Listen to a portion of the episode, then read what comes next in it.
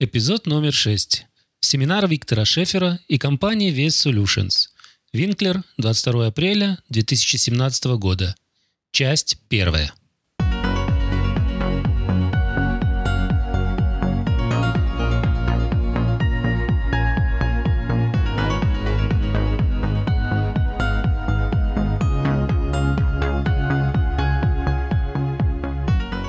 Canadian Russian Speaking Production Network совместно с компанией ви эс Solutions представляют ви эс Finance Academy, канал подкастов о финансах и все, что с ними связано. Ведущий канала финансовый консультант, страховой и ипотечный брокер Виктор Шефер.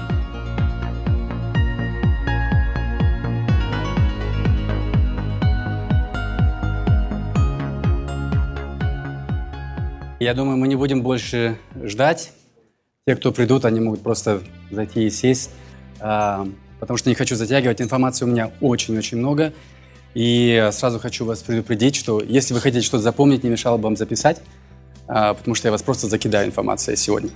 Я в Винклере редко бываю. По-моему, три года назад я был последний раз здесь. Поэтому решил сделать весь пакет. Поэтому состоит сегодняшний семинар из двух частей. Первая часть будет на тему больше банковские секреты, новая система кредитования, потому что произошло очень много изменений в последнее время. Будет тема, как правильно пользоваться кредитными картами и так далее, потому что, опять же, вижу каждый день, что у людей большие серьезные проблемы именно с пользованием кредитных карт. Вторая часть будет больше на тему инвестиций, ар эс пи, tax-free saving, канадская пенсионная система, что нас ожидает, какую пенсию мы получим, получим ли мы вообще что-нибудь. В общем, обещаю, что информации будет очень много, и что каждому, кто здесь сидит, она, уверен, будет полезна. Во-первых, хочу себя представить. Меня зовут Виктор Шефер, я владелец компании ви эс Solutions. В моем теме работают десять человек, трое занимаются страхованием и инвестициями, семеро занимаются ипотеками. Просто хотя бы для того, чтобы вы представление имели, кто они. Трое сегодня со мной. Когда вы зашли в отель, вы встретили, наверное, молодого красивого человека, Андрея. Он работает у меня на, в сфере ипотек. Юлия сидит вон там на receptionist desk. Она занимается страхованием и инвестициями. Елена занимается ипотеками. Ну, а остальные, которые у меня работают, они сегодня не пришли. Некоторые по причине той, что они не говорят на русском языке, а вся презентация на русском. Например, Джейсон, канадец, не говорит на русском языке, занимается ипотеками. Матиас, Альберт занимаются ипотеками. Альберт говорит неплохо на русском языке, но с акцентом. Если мы говорим о страховом бизнесе, то это Юлия, Саша и Матиас. Диана еще у нас есть, которая занимается ипотеками, но, по-моему, и Елена. У меня очень много Елен, поэтому если один раз нарветесь на одну, которая очень хорошо говорит по-русски, а в другой раз вообще не говорит по-русски, значит, это разные Елены. Что касается этой папки, которая у вас на столе. Здесь, просто хочу вам объяснить, здесь есть такой так называемый survey. Почему этот survey для меня важен? Я хочу знать, получать фидбэк от клиентов. Может быть, вам что-то не нравится, может, вы хотели бы слышать о чем-то другом. Поэтому просьба его заполнить. Мотивировать вас заполнить, заполнить эту бумажку я хотел бы тем, что мы в конце э, семинара будем разыгрывать э, призы, и я соберу эти листочки и буду э, вытягивать имена. Мы разыгрываем пять Tim Hortons карточек по двадцать долларов и одну гифт-карту на пятьдесят долларов.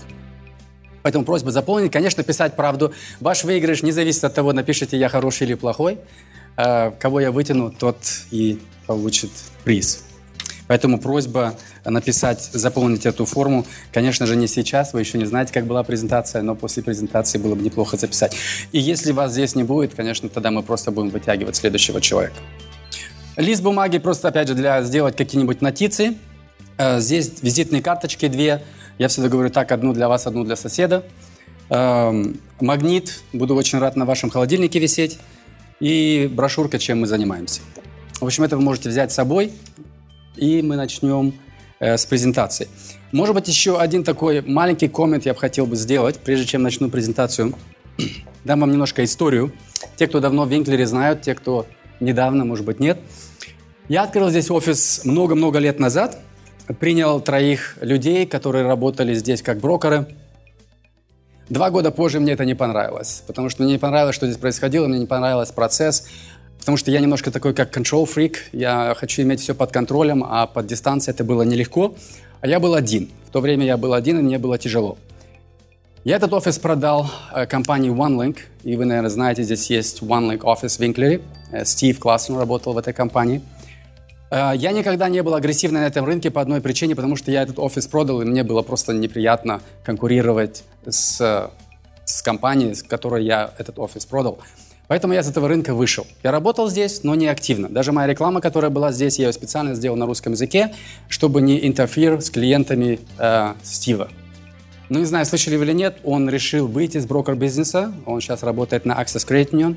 У меня все двери открылись. Что я хочу этим сказать, что я вернусь на этот рынок. Почему я могу вернуться на этот рынок, я себе сейчас могу это разрешить? Я теперь не один, нас десять человек. И поэтому я в офисе очень редко нахожусь. Поэтому вы будете меня здесь чаще видеть. И мы активно возвращаемся на винклерский рынок. Первая тема, о которой я буду говорить, но прежде чем я буду говорить о какой-то теме, я бы хотел бы сделать disclosure. Почему это для меня важно?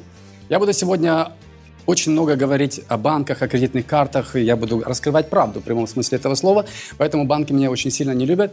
И я хочу себя немножко защитить. Мне мои, мои друзья-адвокаты всегда говорят так: пока ты говоришь правду, тебе бояться нечего. Я знаю, что я говорю правду, но я все-таки сделал disclosure. Что это значит? Что все, что вы сегодня услышите, это мое личное мнение из моего опыта. Я уверен, что это правда, но вы также можете с удовольствием проверить это с вашим банком, с вашими, э, с вашими там лоерами или еще что-нибудь. Okay? Это дисклеймер, избежать каких-то там легальных э, проблем.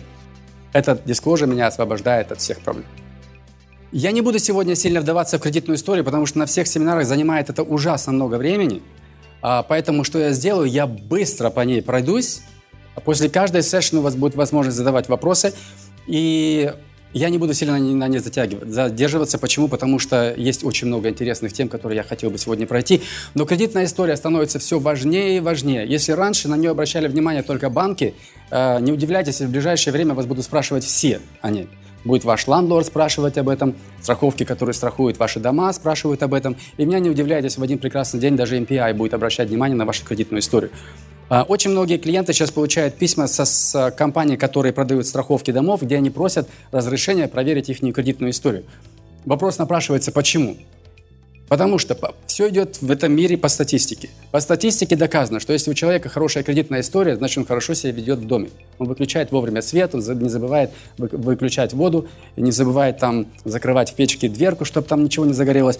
И они дают вам дисконт, если вы дадите разрешение проверить вашу кредитную историю. Поэтому я считаю, что эта тема становится важнее, важнее, важнее. И в прошлом году, в июне, наша кредитная история полностью поменялась. Многие пункты поменялись, и я только это хочу сегодня обговорить, потому что не хочу вдаваться в детали. И поверьте мне, даже те люди, которые здесь живут давно, думают, что все они знают. Когда я проверяю их кредитное бюро, там очень много проблем, о которых они даже не знали, что они есть. И их раньше не было, но сейчас они появились. Что важно для хорошей кредитной истории? Вам нужно иметь минимум два движения в кредитном бюро. Одна кредитная карточка на пятьсот долларов недостаточно. Uh, нужно иметь хотя бы две карточки или карточку и line of credit, и каждая, чтобы была хотя бы по две тысячи пятьсот лимита. Я ни в коем случае не говорю, что вы должны их всех тратить, но иметь их нужно. Только тогда вы будете считаться хорошими клиентами. Вовремя оплачивать кредитные карты. тридцать пять процентов вашего скора зависит напрямую от того, как вовремя или не вовремя вы оплачиваете. В общем, основная, uh, основной фактор, который отражается на вашей credit score, это как вы платите за вашу карту, вовремя или не вовремя. Очень важно, чтобы вы заплатили за карточку хотя бы за один день до due date.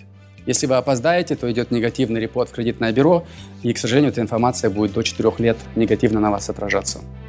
Очень важно не сильно пользоваться вашими картами. Скажем, у вас карточка тысяча долларов, и вы тысячу долларов тратите, вы каждый месяц выплачиваете на ноль, вы думаете, вы ничего плохого не делаете. Для кредитного бюро это плохо. Если вы тысячу долларов тратите, то я советую вам поднять карточку на две тысячи лимит. В общем, старайтесь всегда быть ниже, чем пятьдесят процентов вашего лимита, иначе это ваш скор начнет падать. Даже если вы все оплачиваете вовремя. Потому что кредит-скор зависит напрямую от того, насколько сильно вы тратите ваши карты. Поэтому пользуйтесь двумя-тремя карточками, раскидайте немножко баланс, не делайте на одну карточку девяносто процентов, а вторая карточка десять процентов. Старайтесь немножко это все раскидывать, иначе ваш кредит-скор будет негативно affected. Очень важно, это, с этим пунктом я сталкиваюсь постоянно. Тот, кто находится в соцсетях, вы знаете, что у меня есть своя группа, которую я веду в Фейсбуке. Я часто вижу это, это на этом пункте, люди имеют проблемы. Они, например, какую-то карточку имеют, им эта карточка не нравится. Скажем, там с банком проблема, они поругались, разозлились, закрыли карточку. И, скажем, с этой карточкой, может быть, были какие-то проблемы. Он не вовремя заплатил за нее или еще что-нибудь. В тот момент, когда вы ее закрыли, история кончается у этой карты. И она заканчивается негативно. У вас были проблемы, вы ее закрыли, она закончилась негативно. Мой совет – ни в коем случае не закрывать карточки. Ваша кредитная история не зависит только от того, сколько у вас карточка, хорошо вы им пользуетесь. А это история. Чем она дольше, тем она лучше. Поэтому, если у вас карточка какая-то ненужная, десять лет, и вы думаете, она мне все равно не нужна, я ее закрою. Нельзя вам ее закрывать. Почему? Потому что она вам десять лет давала хорошую историю, и она прекратит давать информацию, как вы ее закроете. А вы открыли три новых, и они все пошли с нуля. Поэтому мой совет – не закрывать старые карты. Если она вам не нравится, выкиньте ее, не пользуйтесь ею, но не закрывайте. Очень важно, чтобы вы в короткое время не ходили по разным банкам. Например, вы обратились в один банк за, за кредитом на машину, в другой банк за кредитной карточкой. Может быть, даже вы обратились за три разными кредитными карточками. Если слишком много проверок происходит в вашем кредитном бюро в определенное время, это бьет по вашему скору. Почему? Потому что Equifax или TransUnion, у нас две, две компании в Канаде, которые занимаются кредитной историей, они в прямом смысле этого слова рассчитывают, думают о том, что у вас проблемы. Вы делаете кредит на одну карту, на вторую, и вы везде делаете заявление, у вас проблемы, вы хотите понабрать карточек и, может быть, их всех истратить и оформить банкротство. Поэтому э, кредитные карты, они очень осторожны с этим, и кредитное бюро наказывает вас, если вы в короткое время слишком много ходите по банкам или э, делаете разные э, проверки. Мой совет вообще туда никого не пускать, в кредитное бюро. Не давать никому social insurance number, ваш день рождения, ваш адрес. Но тут я сделал одну маленькую заметку. Э, Я советую никому не давать, кроме нас. Потому что проблема, что я так напугал многих клиентов, что потом мои сотрудники не могут получить social insurance number от клиента. Потому что Виктор сказал никому не давать. Мы не можем сделать ипотеку без этой информации. Это обязательно, мы обязаны ее иметь, и мы не можем а, это обойти. Вкратце, что отразится на кредитную историю? тридцать пять процентов вовремя или не вовремя вы платите. Не вовремя считается, если вы опоздали на тридцать дней. У меня бывают клиенты звонят или пишут в личку: «Виктор, опоздала на три дня, что это будет?» Ничего не будет. тридцать дней опоздания тогда регистрируется негативно. Это плохо для вас, это плохо для вашего кошелька, потому что вы платите процент, если вы опоздаете хотя бы на один день. Но для кредитной истории тридцать дней, до тридцати дней не отразится негативно. Но я не советую, конечно, этого допускать. А насколько сильно вы пользуетесь карточками, тридцать процентов отражается на вашу историю. Сколько времени ваши карточки в силе, год, два, три, четыре, пять, играет огромную роль, пятнадцать процентов. Когда вы делаете заявление на новые кредитные карты и так далее, десять процентов. И важно также иметь кредит-микс, если возможно. Да? Ну, скажем, одну кредитную карту, одну она в кредит и еще что-нибудь. В общем, ну, опять же, можно иметь и десять, но я считаю, что два – это минимум, но три движения тоже неплохо. А четыре уже не обязательно. Но два движения больше, чем достаточно. Что поменялось в июне прошлом году? Несколько изменений произошло в Equifax. Во-первых, мы перешли с программы Beacon четыре на Beacon девять. Что это значит? Что э, если раньше кто-то побывал в вашем кредитном бюро, и обычно проблема с продавцами машин. Они хотят продать машину, им надо обязательно ее продать. И они пробуют получить везде кредит и обращаются в десять-пятнадцать банков. В кредитном бюро все эти гидс там стоят, да? Я уже видел ситуации, где две страницы было только, сколько компаний обратился этот продавец машин, чтобы попробовать выбить клиенту э, кредит.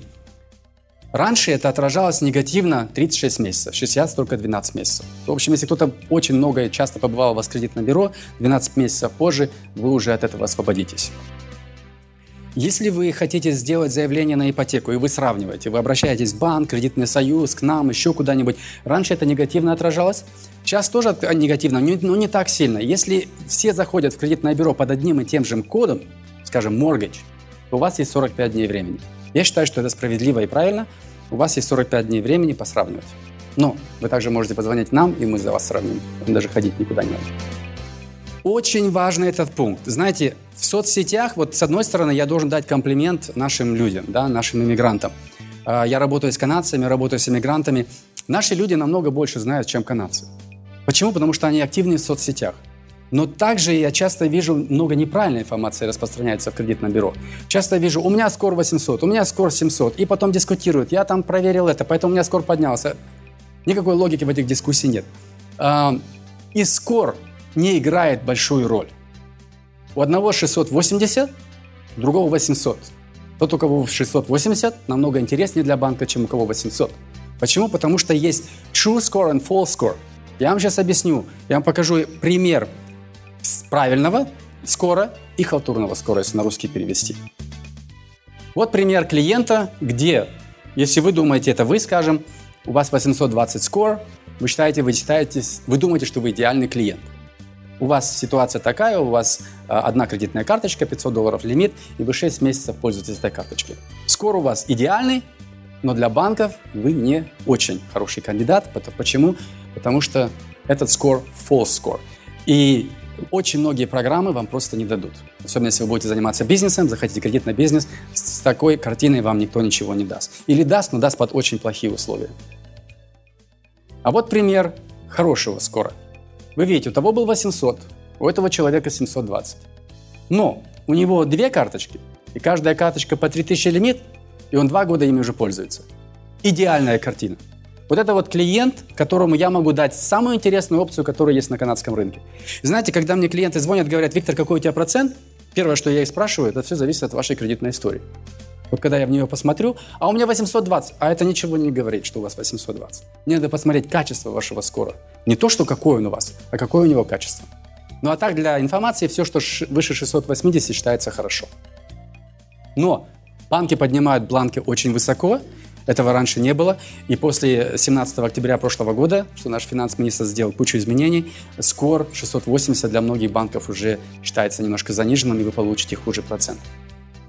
Когда я в соцсетях читаю комментарии и в своей группе, эм, часто клиент говорит: у меня такой скор. Я говорю: смотрите, скор, который вы видите в кредитном бюро, это не тот скор, которым пользуются банки. Это скор, consumer score. Это скор для вас. Но на самом деле мы пользуемся всеми другими скорами. И вот я сделал просто распечатку с одного кредитного бюро, одного клиента. Вы видите, здесь нет его имени, поэтому я могу спокойно говорить, что это просто клиент. Но это действительно клиент, я просто убрал его имя, фамилию и все. Вот у него четыре скора. У нас есть четыре разных скора. Верхний скор – это скор, которым пользуемся мы, когда будем давать вам какие-то ипотеки или кредиты. Второй скор – это скор, который предсказывает банкротство. Все, что выше девятьсот, считается хорошо. Третий скор – этого раньше не было. Третий скор – это скор, который кредитное бюро предсказывает, что они думают произойдет с вами в ближайшие двенадцать месяцев. Okay? И последний скор – это скор, который вы видите, когда вы заходите в кредитное бюро сами. Если вы заходите в Equifax или в TransUnion и проверяете свой скор. Ваш скор, который вы видите, обычно завышенный, но это немножко картина странная, тут, наоборот, скор ваш заниженный. Знаете, об этой теме я раньше не говорил, но, к сожалению, к сожалению, эту тему надо сейчас обговаривать, потому что с этим я сталкиваюсь каждый день. Я раньше никогда не советовал иметь joint карточки, э, отдельные карточки, э, joint карточки, sorry. Почему? Из-за кредитной истории, да? А, почему? Потому что если у вас joint, у одного, может, кредитная история идет, у второго не идет, и начинаются проблемки. Но сейчас вторая причина, по которой я не советую делать ничего joint, если вы в состоянии делать все separate, все, и кредит на машину, только на мужа или только на жену. Эта кредитная карточка только на мужа или только на жену. По одной простой причине. Если вы когда-нибудь надумаете брать какие-нибудь кредиты, и на одном висит машина. Эта машина вам будет мешать, потому что там расход. Но если на втором человеке эта машина не висит, я могу сделать ипотеку на одного человека. Я игнорирую первого человека.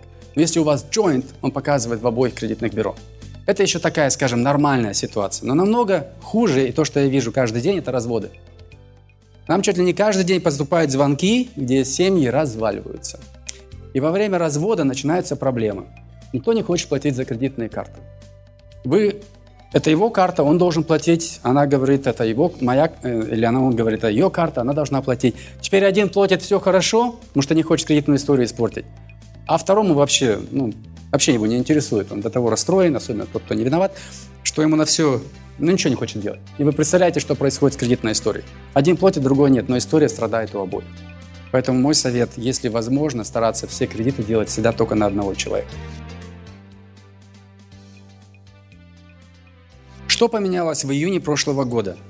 Во-первых, новые иммигранты от этого сильно пострадали. Раньше кредитное бюро не могло заметить очень часто, это иммигранты или нет. Если скор есть, то скор есть. Сейчас они сильно обращают внимание. Что это значит? Что если, э, скажем, я просто приведу к примеру. Человек пять лет в стране, имеет пять лет кредитную карту. И он опоздал с оплатой. И у него скор был семьсот. Второй человек год в стране. У него, может быть, тоже две карты. И он сделал ту же самую ошибку, тоже опоздал с одной оплатой. У одного скор упадет на пять пунктов, у другого упадет на сорок. Почему? Потому что кредитное бюро сейчас очень сильно обращает внимание на сроки вашей истории.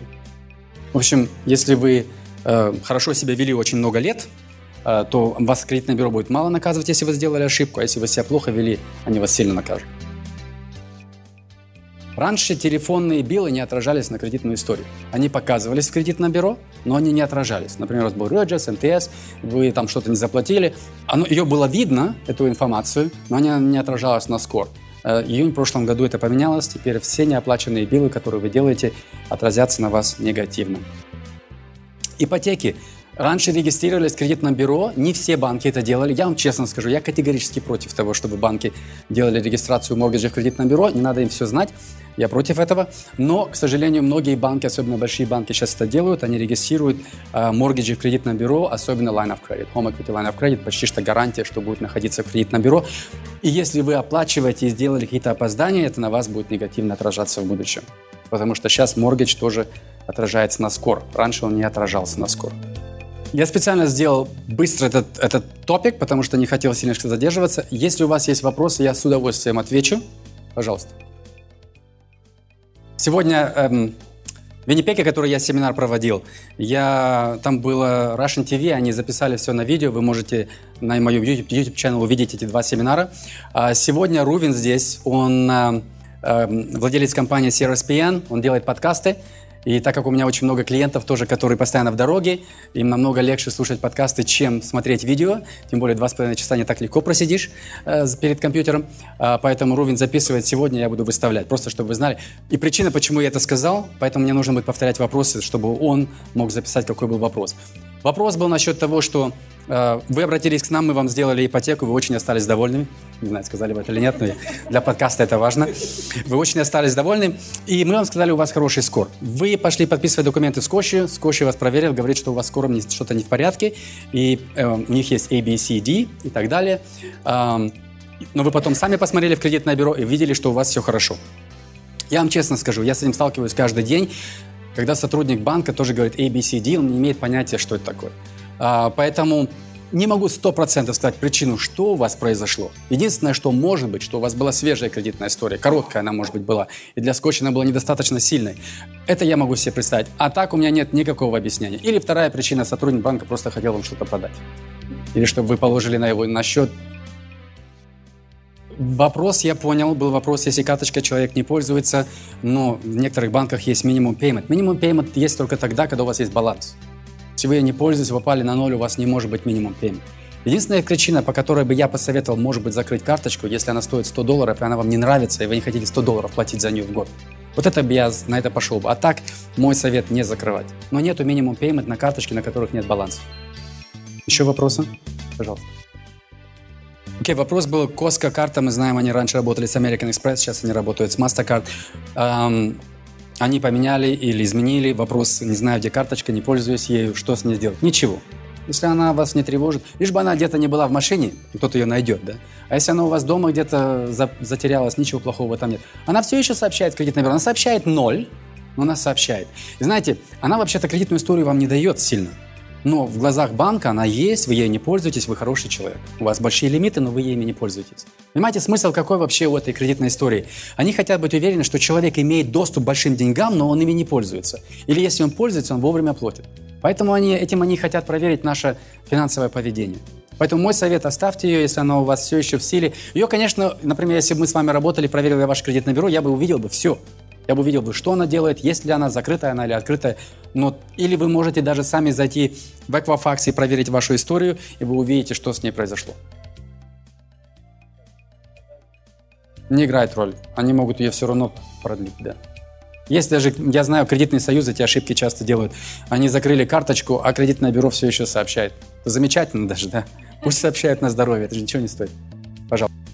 Никакой кредитной истории не дается, если у вас кредитная история, кана- карта не с Канады. Это должна быть канадская кредитная карта. Даже если это Visa, даже если это Visa, даже если это MasterCard, никакого connections нету.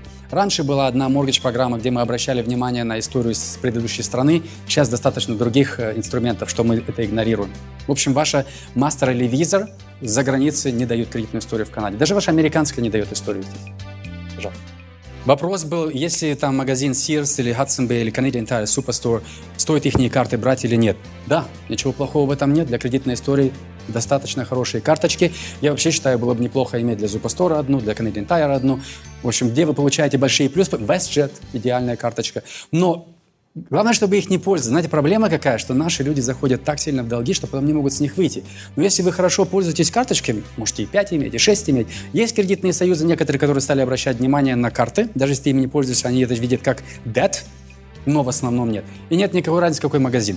Только будьте осторожны. Кредитные карты с магазинов, они очень-очень не client-friendly.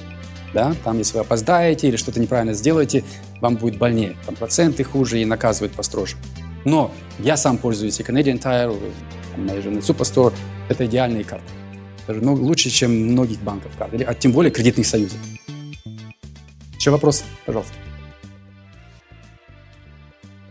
Вы сейчас говорите про кредитную карту joint или аккаунт, checking аккаунт? А checking аккаунт не играет роли. Joint или не joint, никакой роли, только кредитные карты. Checking аккаунт не сообщает историю в кредитное бюро. Пожалуйста. Ну вот как раз я и сказал, что если у вас есть карточка, где вам надо за нее платить, но она вам не нужна, но это единственная причина, по которой бы я ее закрыл. Но только под условием, что у вас есть другие карты, и они в силе. А так нет. Окей? Если вопросов нет, мы не пойдем дальше. Я рад, что мы быстро проскочили кредитную историю, потому что слишком я на ней задерживаюсь. Окей. Вы знаете, что у нас есть новый government в силе. И я считаю, что они делают много проблем. И одна из проблем, которые они делают, это связано с ипотеками. У нас произошли серьезные изменения в ипотечной сфере семнадцатого октября прошлого года. И на эту тему я хотел бы сегодня поговорить, чтобы вы имели представление, что вообще произошло. Потому что то же самое и в соцсетях я слышу, читаю, и между людьми разговоры идут. О, теперь нету таких моргиджев, и такой моргидж запретили, это запретили. Да, изменения серьезные. Я бы сказал, наверное, самые серьезные за последние, не знаю, наверное, пятнадцать-двадцать лет. Но для того, чтобы понять, насколько они серьезны, вам надо, вам надо понять, что произошло за кулисами. Я попробую сегодня это объяснить, но вкратце. Я не буду вдаваться в детали, вкратце попробую объяснить. Во-первых, почему я категорически, конечно, тоже против этого изменения, что наш финанс-министр Морно даже ни, ни с кем не разговаривал. Он не, не разговаривал с Real Estate Associations, Broker Association, только поговорил с нашими большими банками. И вот это уже говорит о том, почему эти изменения, от этих изменений профитируют банки, а страдают другие. Я вам объясню, что произошло. Вы знаете, что все наши кредиты, которые мы имеем в Канаде, защищены государством, если вы вносите меньше двадцати процентов своего капитала. Это всегда так было. Не, не думаю, что это всегда так будет, но пока это так. Это изменение сильно задело государственные страховки, как си эм эйч си, Canada Guarantee Generous, но даже они не были в курсе об этом изменении. Говорит о том, насколько это изменение было сделано за кулисами, что даже те, которые активно должны были бы участвовать в дискуссиях, они, к сожалению, об этом ничего не знают. Вопрос напрашивается, почему? Почему эти изменения произошли без того, что были какие-то консультации э, с людьми, которые участвуют в этой сфере? Потому что в этом были заинтересованы, конечно, в первую очередь наши пять больших банков. Эм, что у нас есть... Три, разных, три разные опции. Кредитные союзы, банки и монолайн-банк. Это три опции, через которые вы можете получить кредиты. Монолайн-банки – это бельмо в глазу банка. Почему? Потому что благодаря им банки вынуждены держать проценты внизу, потому что это их непрямая конкуренция. Так как эти банки сейчас пострадали, и им пришлось сделать многие очень большие поправки, банки от этого сделали профит. Поэтому и проценты пошли наверх, и пойдут дальше наверх. Но знаете, что интересно? Вместо того, чтобы банки эту ситуацию использовали и оставили проценты внизу, потому что пострадали-то не банки, а пострадали монолайн-банки, они тоже подняли процент. Потому что, опять же, прямая связь с профитом. Их интересует профит, поэтому они тоже подняли проценты, хотя они не обязаны были поднять проценты. Почему? Почему им было очень выгодно? Потому что они знают, что если у них нет конкурентов, они могут делать, что хотят. Вы знаете, что в банках есть так называемый posted rate. Да? Есть best rate и posted rate. Но они дают кредиты всегда по best rate, или как можно ближе к ним. Почему? Потому что у них серьезные конкуренты, и это были монолайн-банки. Одна из самых больших причин, почему они хотели избавиться от них, потому что у этих банков маленькие штрафы. Если вы решите раньше времени расторгнуть вашу сделку с эр би си, ти ди или си ай би си, вам будет очень-очень больно. А из этих банков можно было выйти с тремя месяцами процент, даже при закрытой сделке. Какие у нас вообще есть в Канаде ипотечные опции? Это банки, эр би си, ти ди, би эм о, си ай би си, Scotia. Кредитные союзы. У вас здесь есть Рознефть, у вас есть Access Credit Union. Монолайн-банки. Это все такие, как Presidential Choice, Merix. У каждого большого банка теоретически есть second channel, через который эти банки пользуются деньгами. Например, у эр би си это Merix, у ти ди это uh, Street Capital, у си ай би си это Presidential Choice. Если вы в си ай би си посмотрите, там в Superstore, там внизу написано Owned by си ай би си. То в конце концов, uh, эти банки есть, они пользуются деньгами, можно сказать, больших банков и инвесторов, но uh, у них совсем, совсем другие условия по сравнению с банками. И есть так называемые subprime lender. Я надеюсь, что вам никогда не придется с ними работать, потому что это банки для плохих клиентов. Это клиенты, которые банкротство прошли, которым никто ничего не дает, у них ужасная кредитная история. Это банки, которые начинают с процента пять и выше, и там и фи есть, и так далее. So, поэтому я надеюсь, что вы никогда сюда не попадете. Но благодаря этим изменениям, которые произошли семнадцатого октября, многие клиенты попали на, сюда, хотя они всегда были здесь. Только потому, что они по новым законам не квалифицируются на, на стандартные сделки. Поэтому это, вы это тоже будете видеть очень часто. Вы всегда ходили в банк, вам всегда банк давали деньги, а вы сегодня пошли, они говорят нет. Почему? Потому что вы по новым законам уже не тянете эту ипотеку, которую вы раньше тянули. Мы получаем сейчас большой наплыв клиентов, которые говорили, мы всю жизнь работали с банками, нам всегда давали, нам теперь не дают. И они идут к нам как аль- альтернатива, хотя я считаю, что надо идти в первую очередь, а не как альтернатива, потому что вы получите лучшие условия, чем банк. Это, скажем, пару опций, которые, с которыми мы работаем.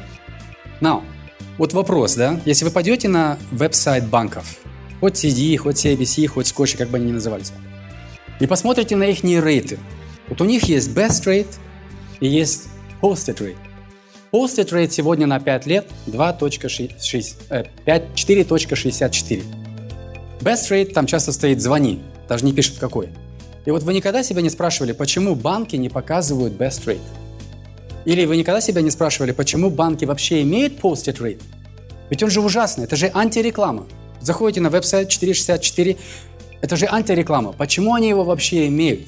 Я вам объясню, почему. Одна из причин – это штрафы. Потому что штрафы ваши начисляются не по проценту, который вы получили, а по так называемому posted rate. Это огромная разница между кредитными союзами, монолайн-банками и банками. Если вы верный клиент. И знаете, я вам честно скажу, это одна из причин, по которой я, наверное, никогда не смогу больше работать в банке. Если вы верный клиент, и вы зашли в банк, и вам там налили кофе, и там кукис дали и так далее, и вы ничего не сравнивали, вы им доверяете сто процентов, поверьте мне, вы не получите самый хороший процент. Они эту ситуацию используют, дадут вам хуже процент. Пять минут позже заходит другой клиент, который весь мир обошел, Google, по, по всему Google прошелся. Бьет рукой на стол и говорит, я это видел, я это хочу, он это получит. Я считаю, что это неправильно и несправедливо. Но благодаря тому, что у банков есть posted и best rate, они могут в этом промежутке играть. И они будут играть в зависимости от того, насколько хорошо вы знаете рынок или вы его не знаете. Поэтому самые такие верные клиенты и больше всего и наказываются. Я считаю, что это неправильно и несправедливо. Я наоборот в моей профессии. Если у меня клиент верный, я за него буду драться, я за него буду биться, я самую лучшую сделку буду выбивать. А банки работают, к сожалению, немножко по некрасивой э, структуре. След- следующая причина, почему у банков есть posted rate. Если вы сделали плавающий процент, плавающий процент разницы нету между банками и кредитными союзами, они почти все одинаковые. Штраф три месяца процент, и вы свободны. Но если вы решили перейти с плавающего на закрытый, тут появляется огромная разница.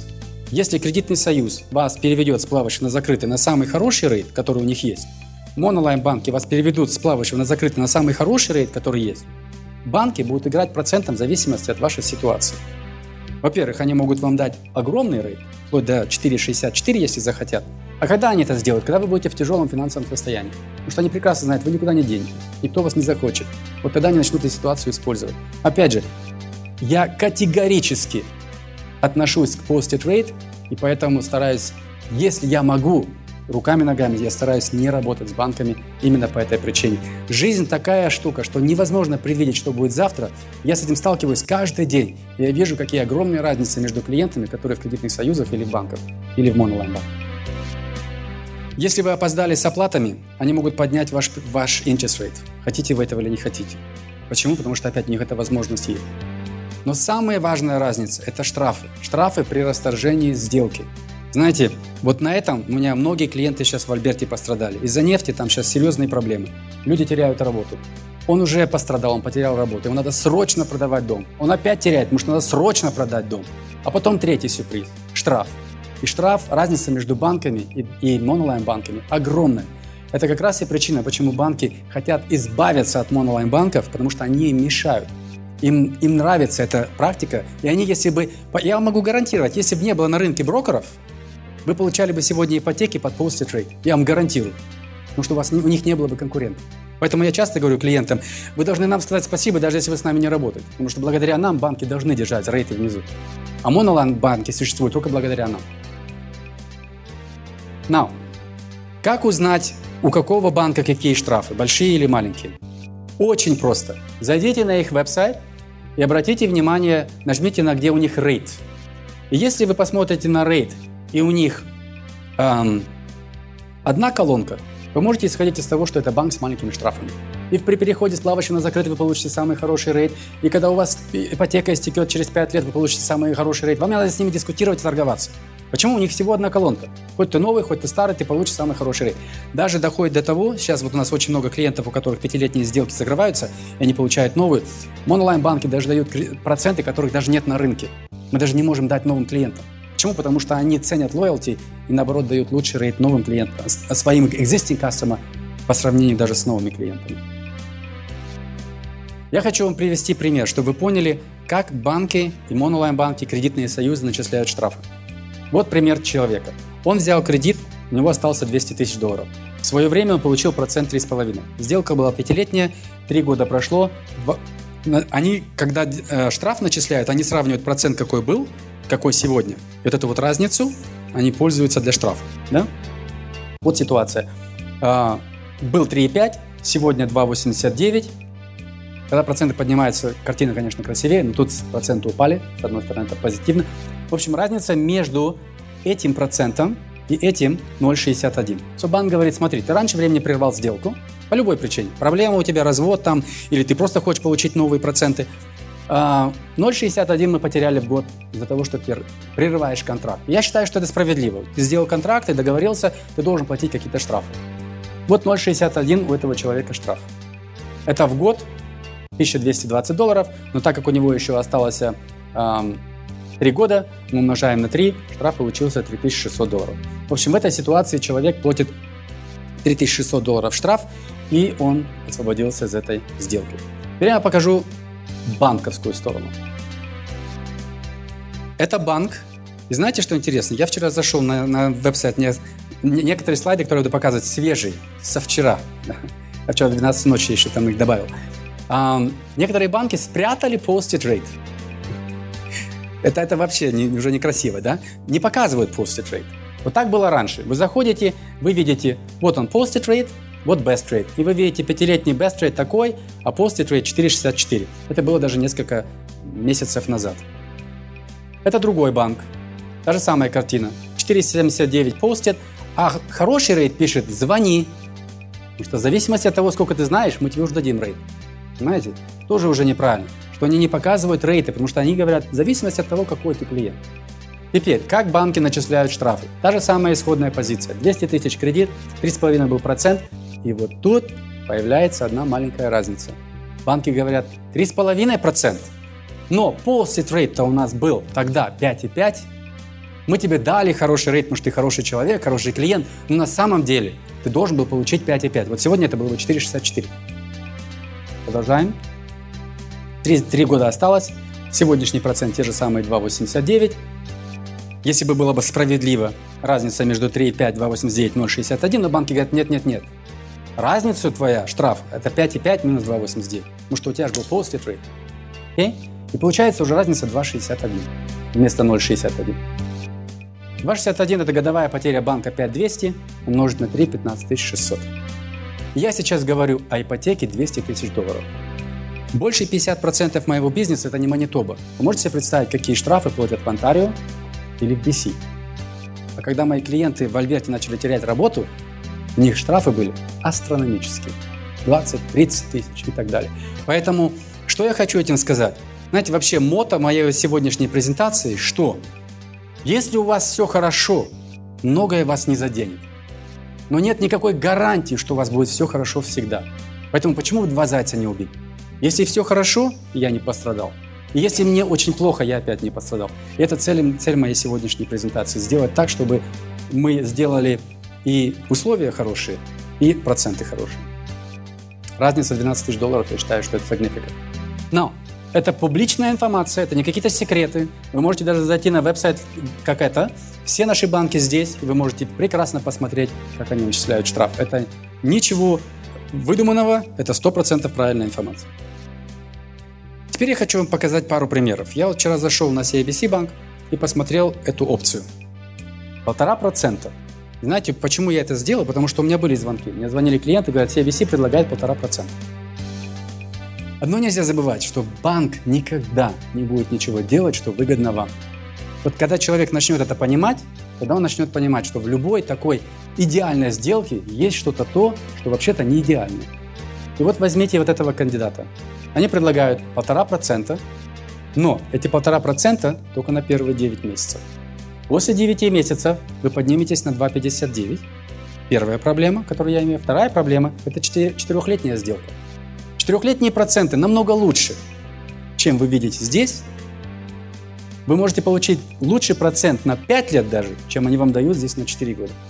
А почему они дают четыре года? Потому что они прекрасно знают, что проценты пойдут вверх. И вы в будущем будете часто сталкиваться с ситуацией, когда вы будете идти в банк, и банки будут говорить два года, смотри, какой у нас crazy rate, два года. Почему два года? Потому что они знают, что проценты пойдут вверх. И они хотят как можно короче сделать вашу сделку. Потому что вы два года поэкономите, а потом вы будете платить новый рейд, и они нагонят все, что они на вас сэкономили, первый, потеряли на первые два месяца. Поэтому мой, знаете, вот чем я горжусь моей профессии, за такие речи меня бы просто уволили бы с банка. Меня никто не может уволить. Меня никто не любит, конечно, но меня никто не может уволить. Поэтому э, я вам могу гарантировать, что опцию, которую мы вам дадим, просто будет любую опцию э, победит. Но тогда вам надо смотреть детали этой опции. И что я еще не сказал, не забывайте, что это банк. Если вы решите эту сделку прервать, у вас будет огромный штраф. Поэтому вроде выглядит красиво, но на самом деле это нехорошая сделка. Теперь, эм, я знаю, что многие-многие, может, подумают, что да, Виктор там негативно говорит о банках и все-все-все. Я с ними работаю. Я с ними работаю. И работаю немало. Но я честно скажу, я стараюсь их избегать. Я работаю только тогда, если я вынужден. Есть некоторые программы, которые другие банки не дают. А я с ними работаю, мне ничего не остается. И знаете, и если бы это только был бы я, окей. Но если вы посмотрите, что произошло последние три-четыре недели назад в новостях, если вы ново- за новостями смотрите, вы увидите, что банки сейчас попали под ужасный удар. И ОСФИ над ними сейчас капитально работает. Почему? Потому что один сотрудник банка с ти ди связался с си би си Marketplace и пожаловался, что на него давят продавать продукты, которые он не хочет продавать, и делать клиентам сделки, которые он не может продавать, потому что ему не позволяет совесть. ти ди-банк попал в серьезные проблемы, и, конечно же, другие банки сразу немножко так, ну, ну ти ди, это же не мы. Пару дней позже появляется это. Все сотрудники с банков начали звонить и анонимно сообщать, что они творят то же самое в банке, что они продают сделки клиентам, которые они не хотят продавать, дают инвестиции, которые знают, что это невыгодно клиенту. Клиент уже в долгах, они ему еще одну карту наверх дают. У него кредит, целая куча кредита, они делают ему cancellation loan, зная, что он завтра этот лон будет у него, и опять карты все истратят, что он неправильный кандидат. Ну, он не обязан это делать. Почему? Потому что у них есть таргетс. Они должны определенный левел добиться. Если они будут делать только то, что выгодно клиенту, его просто уволят. Или не получат никакие бонусы. Поэтому вот, что мне нравится в моей профессии, меня никто не может уволить. И смотрите, это же свежая, это самая свежая информация. Ну, этот кандидат тоже свежий. Но это самая свежая информация. Все наши банки так работают. Все. Поэтому, если вы думаете, что банк стоит на вашей стороне, подождите, когда вы попадете в тяжелую ситуацию, вы увидите, на какой стороне они стоят. Какие изменения произошли именно семнадцатого числа и почему это задело почти всех клиентов? Если раньше вы получили, я просто скажу пример, вы получили два с половиной процента, и там было отношение доходов к расходам. Доходы с расходом должны э, находиться, скажем, в пределах тридцать девять процентов. Мы пользовались, вот в ваши доходы входят, это ваша зарплата, там детские, ну, в зависимости от банка. Некоторые банки разрешают детские пользоваться, некоторые не разрешают. Ну, банки вообще не разрешают. Есть кредитные союзы разрешают, монолайн-банки разрешают пользоваться детским. Скажем, мы все зарплату поставили с одной стороны, ваши расходы с другой стороны. Они не должны превышать тридцать девять процентов. Мы математику делали по процентам, которые клиент платит. Вот если у него два с половиной, мы ставили два с половиной. семнадцатого числа нас заставили пользоваться не процентом, который клиент платит, а который нам государство предписывает. Это так называемый как раз Bank Hosted Rate. Сегодня четыре шестьдесят четыре. Что это значит? Что клиенты, которые вчера могли купить дом за триста, сегодня могут купить только за двести тридцать. Ничего не поменялось с клиентом. Он тот же самый человек, те же самые доходы, та же самая кредитная история, но условия стали намного строже, что сейчас получить ипотеку э, в, таком, в таком размере уже невозможно. И это опять же причина, почему у нас большой наплыв клиентов, которые говорят, мы пошли в нам банк, нам давали триста, мы нашли дом, нам дают двести двадцать.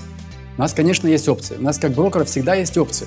Но, в конце концов, конечно же, мы тоже не можем колдовать, потому что это государственные условия, это не банковские, это государственные условия.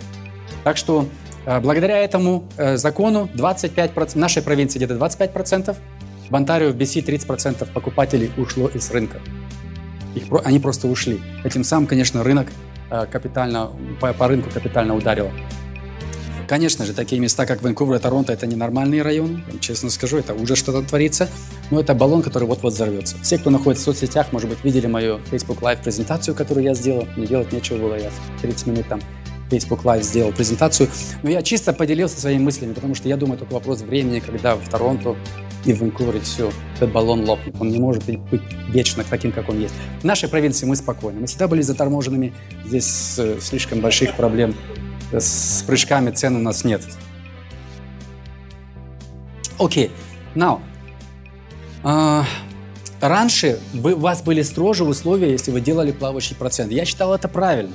Почему? Потому что плавающий, он не гарантирован. Он сегодня два, завтра он три, а в две тысячи восьмом году он был почти шесть. Поэтому я считал правильно, что когда человек берет плавающий процент, а так как он пляшет, что в этой ситуации надо делать строже условия, и мы пользовались процентом четыре шестьдесят четыре. Но семнадцатого октября поменяли и закрытый рейд на ту же самую ситуацию. И знаете, что я считаю? Я считаю, что это парадокс. Вместо того, чтобы защитить consumer, они же под этим предлогом, мы хотим защитить канадцев. Вместо того, чтобы их защитение сделали полностью противоположное. Теперь люди соблазняются плавающим процентом, а если он пойдет наверх? Я вам одно могу сказать, если плавающий процент поднимется на два процента, у вас будет очень много домов на рынке. Люди просто не смогут платить. Знаете, сколько людей максимирует свои возможности? Поэтому, благодаря этому новому закону, э, люди теперь соблазняются плавающим, а я считаю, это ошибка. Если процент на самом низком уровне за семьдесят лет, почему бы это не, не удержать? Но если делать закрытый, то не в банках. Да, потому что тогда вы попадаете под, под ловушки штрафа. Просто там хоумбайеры сильно пострадали, конечно, из-за этого закона. Особенно потому, что они обычно покупают дома с пять процентов и, и с десяти процентов, и они, конечно, сильно от этого страдают. Now, какие еще изменения произошли? Один этот пункт вам нужно понять. Это очень-очень важный пункт. Тогда вы поймете, что произошло. Когда вы вносили двадцать процентов своего капитала, страховка государства не вмешивалась, да? Ну, вы так думали, что не вмешивалась. Она вмешивалась, но за кулисами. И расходы оплачивали банки. А почему они страховали? Потому что моргидж, который застрахован канадским government, было намного легче продать инвесторам. Поэтому что делали банки? Они за кулисами страховали, платили сами фи. Вы думали, что они, вы не платите. Вам давали тридцать лет амортизацию, тридцать пять лет амортизацию. Эм, ну, в общем, все прелести, да? Вы думаете, ну это conventional mortgage, как бы считается. Нет. За кулисами они были застрахованы. Но они были застрахованы за очень маленькие деньги. Так называемый bulk insurance называлась она. семнадцатого октября этот закон убрали, запретили банкам страховать под этой опцией. Что это значит? Что теперь банки не могут страховать кредиты, которые, где клиент вносит больше двадцати процентов. Или они должны страховать под опцией стандартной, а там очень большие фи, и банки в этом не заинтересованы. Почему? Что это значит? Что двадцать пять лет банки не заинтересованы, и что банки заинтересованы только в high ratio mortgage. Рефинансы запретили, поэтому многие рефинанс-опции, когда вы имеете дом, вы хотите получить деньги, тоже сейчас поменялась ситуация, сейчас очень тяжело получить. Почему? Потому что можете получить, но это уже будут, опять же, сделки с большими штрафами. Как раз то, что я не люблю, нас заставляет сейчас делать. Rental property больше двадцати процентов запретили. И если вы имеете свой бизнес и в двадцать процентов вносите и не показываете доходы, эту опцию тоже у нас забрали. И как я и сказал, low backs, вот эта вот страховка за кулисами, которая была дешевая, она сейчас стала в двести пятьдесят процентов дороже, поэтому банки потеряли аппетит страховать ипотеки. Вопрос. Вот сейчас bond, bond rates идут вниз, да? Рейты должны капитально пойти вниз. Они не идут вниз, они идут вверх. И я уверен, что они пойдут вверх. И пойдут, я думаю, быстро вверх. А вот вопрос напрашивается, почему? Вот почему проценты пошли наверх? Вот как раз по этой причине монолайн-банки потеряли этот огромный плюспункт, который они имели. Они вынуждены были поднять проценты. А банки, конечно же, никогда не будут отставать от них, они тут же подняли тоже. Поэтому проценты подняли. Но для того, чтобы это понять, знаете, вот я вот вопрос задам, да, просто к публике. Вот тот момент, когда вы получили вашу ипотеку, скажем, в эр би си, ти ди или еще где-нибудь, вы думаете, она там и осталась? Нет. Как вы ее получили, она ушла. Она ушла к инвесторам. Эти моргиджи покупают инвесторы. Когда в две тысячи восьмом году у нас ударил серьезный кризис, мировой кризис, проблема в чем была? Американцы давали кредиты, кому нужно и не нужно. Благодаря этому были кредиты вообще ненадежные. Люди, пока ты живой и дышишь, пока ты можешь подписать, тебе давали ипотеку. Давали и сто процентов, и сто десять процентов на дом. Было, в общем, ну вообще, была нехорошая, некрасивая практика. Начался театр, начались проблемы. А трес весь мир. Почему весь мир трес? Потому что американские ипотеки были куплены инвесторами всего мира. Deutsche Bank – одна из них, которая сильно пострадала. Да? Что я хочу этим сказать, что ваша ипотека не находится в этом банке, где вы взяли, она находится у инвесторов. Почему этот пункт очень важен, почему проценты пойдут наверх? Весь мир после две тысячи восьмого года кинулся на канадский, на канадский рынок. Почему? Наши, страху, наши ипотеки застрахованы государством. И они хотели, почему? Потому что они были надежны. Теперь с двадцатью процентами запретили их страховать. Теперь инвесторы говорят, нет, нет, нет. двадцатью процентами мы не хотим вашей ипотеки больше. Вы теперь ничем не отличаетесь от американцев. У них ничего не защищено, и у вас ничего не защищено. А раз инвесторы не хотят нашей ипотеки, они платят меньше денег. Что, что остается банкам? Им надо поднимать процент. Вот это как раз все связано с изменением семнадцатого октября прошлого года. К сожалению, канадские ипотеки не такие уже attractive, какие они были раньше. Инвесторы требуют выше процент. Вопрос. Как вы думаете, какие клиенты сейчас и в будущем будут получать лучшие проценты? Те, которые вносят ноль down payment, пять процентов, десять процентов, пятнадцать процентов или двадцать процентов? Нет, тебе нельзя отвечать, Лена. Окей.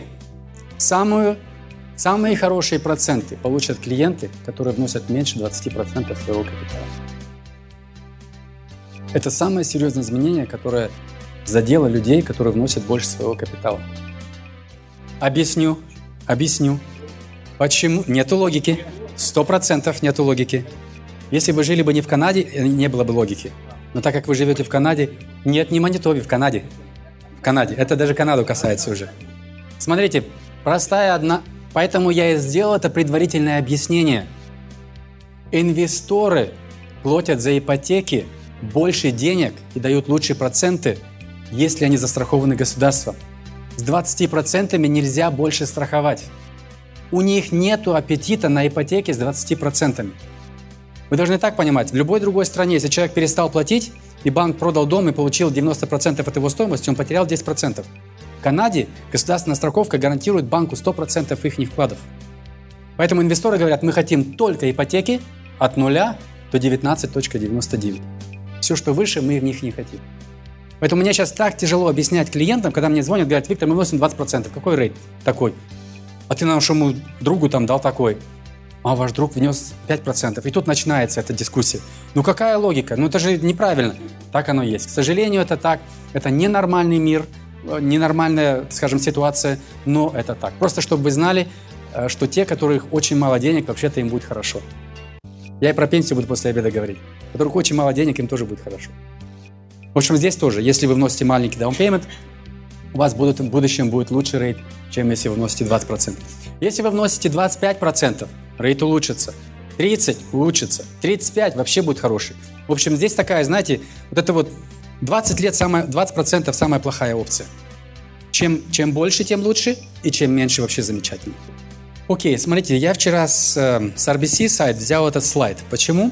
Потому что, обратите внимание, раньше этого не было. Смотрите, они говорят так. Во-первых, они не показывают posted rate. Мне это не нравится, да? Прячут. Раньше они хотя бы показывали, сейчас они их прячут. А, вот здесь, смотрите, написано процент. Вначале говорят, ты двадцать пять лет хочешь или дольше? А вы думаете, почему? Потому что двадцать пять лет они не могут страховать, выше двадцати пяти лет. Поэтому вы получите лучший процент, если вы сделаете на двадцать пять лет ипотеку, чем если вы сделаете на тридцать лет. Опять же, раньше этого не было. У нас даже тридцать пять лет есть опции. Ну, в общем, чем ситуация... В тот момент, когда они не могут вашу ипотеку больше страховать, они будут давать вам хуже условия. Есть у вас вопросы, что касается этой части? Именно вот этой части. Потому что это изменение закона в ипотеке. Чтобы понять, надо понять, что происходит за кулисами. Пожалуйста. Вопрос был, что произойдет, если пузырь лопнет в Торонто. Но, во-первых, я думаю, что когда он лопнет, а он лопнет. Вчера первые уже эм, э, законы вступили в силу. пятнадцать процентов сейчас налог. Не, ну я не бог, конечно. Я не смогу вам сказать, когда это будет. Но я думаю, что это не будет даже больше, чем двенадцать месяцев. Потому что, ну смотрите, когда цена поднимается тридцать три процента джи ти эй или в некоторых годах сорок процентов, нет никакой логики. Это год, это годовое, годовое повышение. Это ненормальное явление, только вопрос времени. И если, знаете, это будет как в Америке. Почему в Америке начался кризис? Цены росли, росли, все на этом зарабатывали. Банки, спекулянты, брокеры, даже клиенты. Ну, в общем, все на этом зарабатывают. Почему? Потому что цены росли. Но когда цены начали сделать вот этот, люди начали ждать. У них не было больше мотивации покупать дома. Тем более они покупали дома без даунпеймента, им давали еще наверх, еще и на мебель, и на, на машины, еще там, там все можно было делать в то время, в две тысячи седьмом году. А когда цены пошли вниз, люди сказали, слушай, нет смысла покупать, я теперь буду ждать. И тут начался этот театр. Все начали ждать, никто не хотел покупать э, дома. А потом те, которые купили за полную сумму со, с нуля до пеймента, когда цены пошли вниз, у них не было никакой логики этот дом держать, они шли в банки, отдавали ключи. И пошла большая, большая эта волна. И то же самое произойдет в Торонто. Когда там цены пойдут вниз, люди начнут ждать. И вот тогда этот пузырь лопнет. Не, не, мы заторможены. Нам, нам, на нас не отразится. Поверьте, мы, мы, у нас real estate рынок в хорошем состоянии. Да? У нас сейчас в Виннипеге опять проблема, что у нас домов нет. Покупателей есть, домов нет. Но все равно мы, мы никогда не стреляли вверх, но мы никогда не шли вниз. Знаете, вот такие места, как Альберта, нефть хорошо, все вверх, нефть плохо, все вниз. Э, они больше страдают от таких пунктов, а здесь больших проблем я не предвижу. И Саскачеван тоже. Ну да.